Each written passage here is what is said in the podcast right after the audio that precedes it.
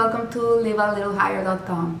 Today we continue learning Hovot HaLevavot, the monumental book of Rabbi Bahia Ibn Pakuda, and we're in the in the fifth chapter, the gate of wholehearted devotion of all acts.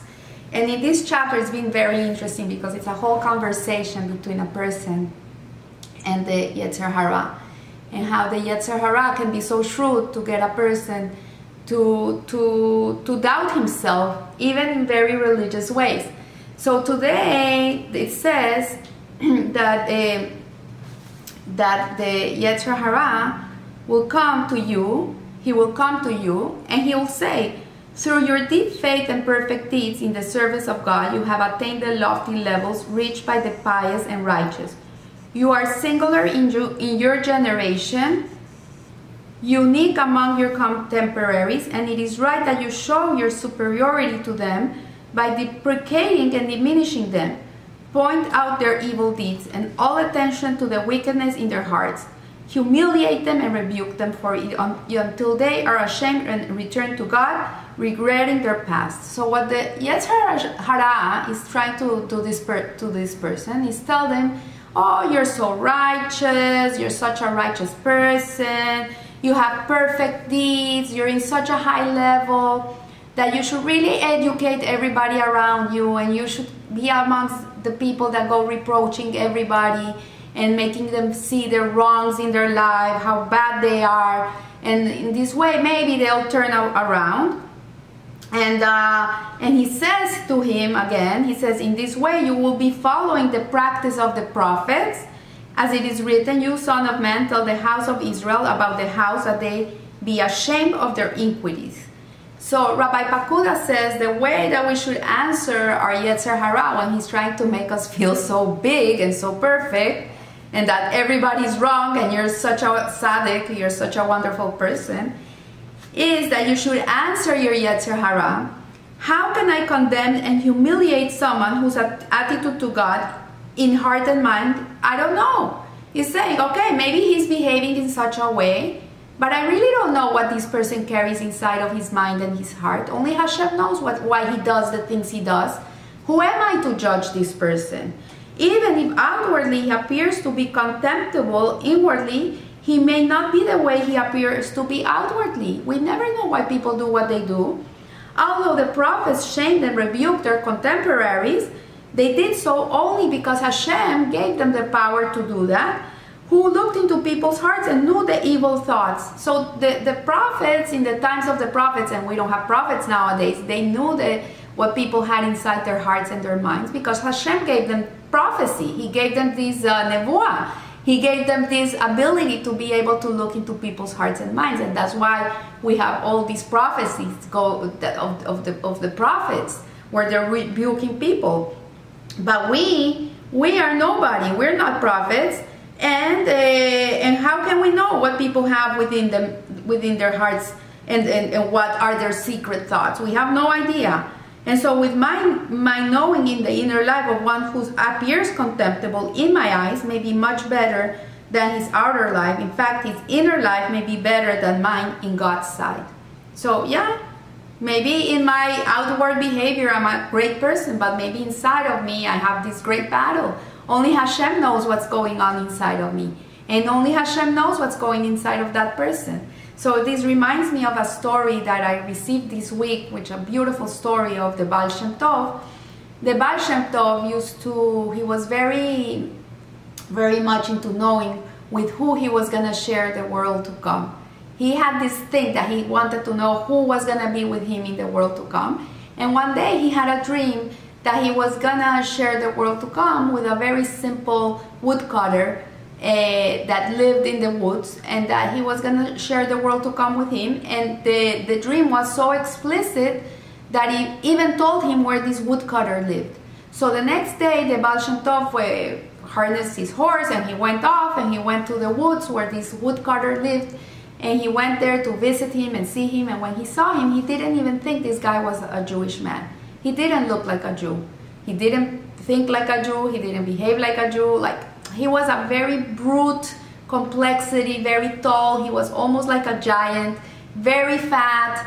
And he worked very hard cutting the wood. And he was look at him and look at him. And he saw nothing special of this guy. He was uh, on the other hand not at all refined and he was wondering what he was like maybe i had a dream that is not a, the truth maybe it was just a, a, a dream so uh, when he was gonna leave he saw that the man he did keep shabbat he was a very simple jew and when he was gonna leave, he asked this, this man, he said, Tell me, why do you eat so much? He ate a lot. He was always eating, eating, eating, eating.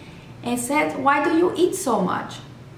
So the man, the, the simple woodcutter, answered him his, uh, with tears in his eyes. He said, You know, my father was a very skinny little man, and he lived in this town where the go governor of the town hated the Jewish people. He hated them. And uh, he was very, very mean to the Jews. And it came to a point where he uh, asked every Jew to convert to Christianity. And if they didn't convert, he, he, would, he would kill them. So when it came to my dad, he, he hit him so much that he killed him. But my father died instantly. He died very fast because he had such a small complexion. I was a little boy, and when I saw this, I promised myself that I would eat a lot and I would grow a lot, that I would become very big and very heavy. So if anybody ever comes to kill me because I'm a Jew, it will take them a long time to kill me. It won't be so fast. And in this way, I can do a bigger Kiddush Hashem. I can sanctify the name of God in a, great, in a, in a greater way. So the Baal Shem Tov was beyond himself, like this, this guy, like look at the intention of why he eats. And the man said to him, I, even when I eat, I don't even taste the food anymore. It does, it, I don't do it because I like it. It doesn't even taste anymore to me. I do it because I have to keep myself strong and big. And, uh, and so the, the, the Baal Shem Tov looked at him and, and he says, now I know, now I know. The question is, why do I deserve to to, to be with you in Gan Eden because really intention is everything. You can see a person that looks so so not refined and eating, eating, eating, eating, and you might think, okay, he's just a glutton, but in reality, the man has such a holy intention when he eats, and you don't know what's inside of his heart. So, so this is what this this teaching of Rabbi Pakuda is is giving us, and he says here the creator makes demands of a person only in proportion to his knowledge. He's not gonna eh, hashem doesn't judge people the same. He's not gonna judge the great the, the, the great rabbi uh, the greatest rabbi who learns gemara all day and is all day learning the same way that he's gonna judge us because it wouldn't be fair each person has a different uh, level so Hashem judges people according to their level, according to who they are, their personalities, where they were born, who their parents were, uh, how they grew up, what was the, the, the, the way that they grew up, the, the, the things they were taught. Hashem is not gonna judge people in, a, in the same way. So each person is judging in a different way. So he says here, uh, that the, the creator makes demands of a person only in proportion to his knowledge and i'm therefore more blameworthy than he is because my failure to fulfill my obligation of service to the creator despite my awareness of these duties more severe than his deficiency, deficiency of duty of ignorance so if a person knows more he's gonna be judged more and if a person is more ignorant about his his his um, his culture, his, his religion, or who he is, then he's not to be judged the same way. Uh, and, um, and so it is possible that his vices are external and disclosed, while his virtues are internal and hidden. So a person, you can see him with vices and they're external and everybody sees them, but inside he has internal virtues which are hidden. And me, on the other hand, this is the, the, the person talking to the Yetzer Hara. In my case, it's the reverse. Maybe outwardly I look like a perfect person, I, I, I behave in a beautiful way, but inside of me, maybe I'm not so so holy. Maybe I'm not so virtuous. So the same is true with regard to transgressions. One sin of mine outweighs many of his, because my sin is covered and concealed while he's open and con- con- conspicuous. So the person that is sinning outwardly is open, and maybe my sin is, is internal. So reward for his virtue is reserved for him in the world to come. Punishment for his transgression in this world will be reduced because people scorn him for it because he, he people make him shame feel shame for what he does so in a way that pain of shame cleanses him and in that way he's, he's cleansing his, his sins. So but in my case however punishment for my transgression is re- reserved for the world to come because nobody's shaming me. I don't feel any remorse or shame or anything for the things that i feel within myself. So, moreover, preoccupation with other people's faults and scrutinizing their bad traits would prevent me from scrutinizing and identifying my own defects and faults, a task which is more vital to me and more basic an obligation.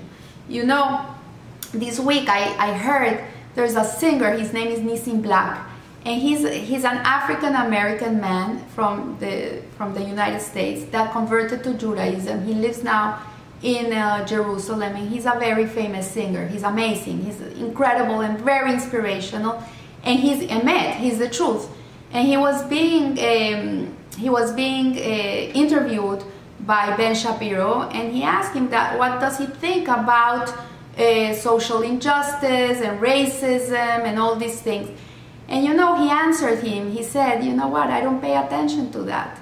I think the more power you give to it, the more it's gonna be attacking you it's to be more relevant in your life and i don't i really don't pay attention to that because i don't want that to be what rules my life I, I'm, I'm dedicated to my career to singing to bringing joy to people to my religious study to praying to doing mitzvot this is what i'm concentrated on i'm not concentrating on, on inequality and if this is fair or that's not fair i'm and then there were the people that comment on these things, and there were people like were like, "Hello, how can you be in denial? Look at what's happening to the black community, whatever."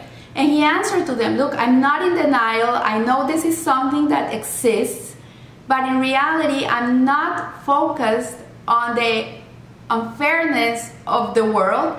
I'm more focused on my inside, on who I am, and become the person that Hashem wants me to be." This is where I put my focus on. And I was like mind boggled. I was like, wow, what a person. Really, because in reality, yes, anti-Semitism is gonna exist all, all, all, all our lives. It's something that exists since the first day of creation. Racism is something that exists. It's something that is here. It's all these isms are things that are part of the of the world.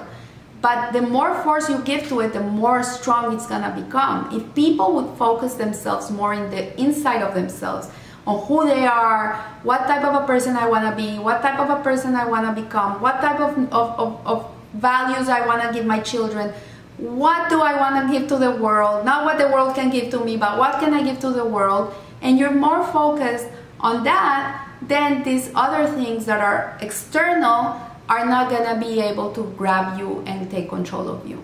And that was the, what he said. So, so he said here that, eh, that when a person doesn't look within himself the faults that he has, which is more vital to me and more basic an obligation, my condition is like that of a sick person whose own illness prevents him from focusing on the illness of other people. You know, when a person is very sick, cannot think about other people. He can only think about himself, and whose own cure keeps him from attending their cure. So may we always have internal um, strength to look within ourselves, to look what we have to really work within ourselves, and um, and more about that than what's going from the out in. And in that way, we will be able to really be a, a shining light, a superstar in this world. And the Yetzer Hara hopefully won't take a grab of us. So remember, live a little higher. Thank you.